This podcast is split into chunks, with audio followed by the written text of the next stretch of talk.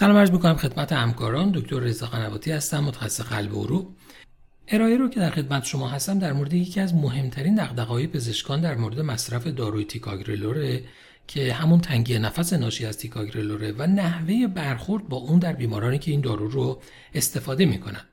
همونطور که می‌دونید هر دارویی که مورد استفاده قرار بگیره ممکنه یک سری از اثرات جانبی رو به دنبال داشته باشه که این اثرات جانبی ممکنه طیف وسیعی داشته باشد در مورد داروی مثل داروی تیکاگرلور به عنوان یک داروی آنتی پلاکت مثل سایر داروهای آنتی پلاکت یکی از دغدغه‌ها همیشه خونریزیه اما همونطور که در این شکل هم ملاحظه می‌کنید در مورد این دارو دو اثر جانبی دیگه هم برای ما توجه هستند که هر دو با مکانیسم مشترک ایجاد میشن یعنی تنگی نفس و احتمال برادیاریتمیا که هر دوی این موارد ناشی از افزایش آدنوزین و تاثیرات ناشی از اون هستند.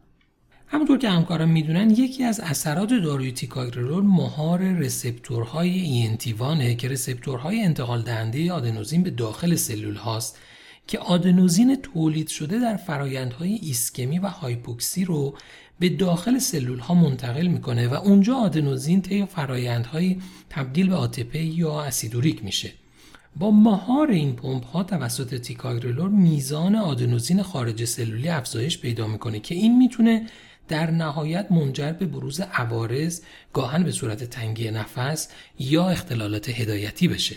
با مهار این پمپ ها توسط تیکاگرلور میزان آدنوزین خارج سلولی افزایش پیدا می‌کنه که این می‌تونه منجر به بروز عوارضی مثل تنگی نفس در این بیماران بشه. مطالعات متعددی که تا به حال انجام شده هم نشون دهنده این بوده که در بیمارانی که داروی تیکا استفاده می‌کنن در مقایسه با داروی کلوپیدوگرل میزان بروز تنگی نفس بیشتر بوده. اما نکته مهمی رو که به خصوص در سه مطالعه اصلی که این موارد گزارش شده و اینجا در جدول ملاحظه میفرمایید میزان دیسکانتینیویشنه اگر دقت بفرمایید در مطالعه PLATO که در setting acute coronary syndrome انجام شده میزان discontinuation در گروه Tica کمتر از یک درصد بوده.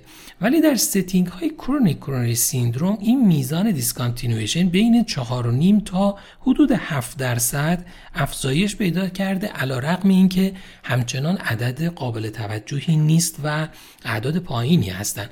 ولی به نظر می‌رسه در setting acute coronary syndrome به خاطر اهمیت موضوع برای خود بیمار و پزشک باز میزان discontinuation کمتر از setting های chronic بوده.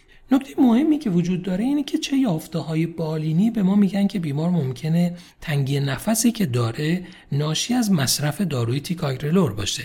مشخصه هایی که در مورد این تنگی نفس ذکر میشه اول از همه اینه که معمولا ظرف دو ساعت بعد از مصرف داروی ticagrelor علائم بیمار شروع میشه. این علائم معمولا برای دقایق ادامه پیدا می‌کنن و به صورت خود به خود برطرف میشن.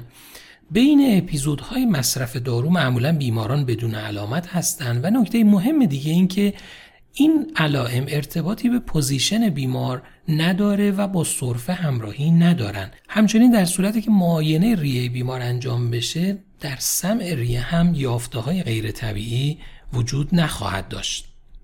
با این وجود مهمترین نکته ای که وجود داره اینه که اگر بیماری دچار این علائم شد چطور با این بیمار برخورد داشته باشیم؟ در اولین پله در برخورد با بیماری که دچار تنگی نفس میشه و داروی ticagrelor رو استفاده می‌کنه history بیماره که آیا از گذشته بیمار علائم shortness of breath رو داشته یا خیر؟ اگر بیمار در گذشته چنین علائمی رو داشته باید به فکر سایر عللی باشیم که می‌تونه منجر به dyspnea بشه. در صورتی که بیمار سابقه قبلی shortness of breath نداشته باشه سوال بعد اینه که آیا بیمار علائم heart failure یا airway disease داره یا خیر که اگر داره باید اون علل درمان بشن. در صورتی که پاسخ این دو سوال منفی باشه اینجا احتمال dyspnea های ناشی از ticagrelor مطرح میشه.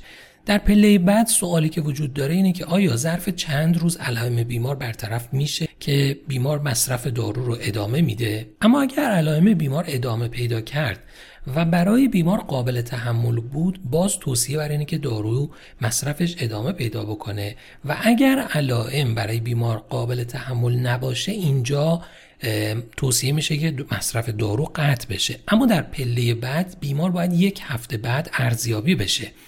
اگر تنگی نفس بیمار یک هفته بعد همچنان ادامه داره باز توصیه برای اینه که داروی تیکاگرلور مصرفش ادامه پیدا بکنه و دنبال علل ثانویه برای تنگی نفس بیمار باشیم.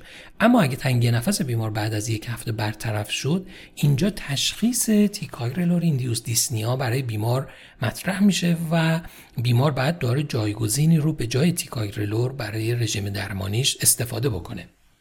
این الگوریتم کمک می‌کنه که در بیمارانی که دچار اکوت کرونری سیندروم یا کرونیک کرونری سیندروم هستند و از مصرف دارو سود می‌برن در صورتی که دچار دیسنیا شدن بتونیم به صورت استپ وایز با بیمار برخورد کنیم و فقط در مواردی که ضرورت داره مصرف دارو قطع بشه و در بقیه بیماران بیمار همچنان بتونه از مزایای مصرف دارو استفاده بکنه. امیدوارم این ارائه مورد توجه شما قرار گرفته باشه. ممنونم از توجه شما.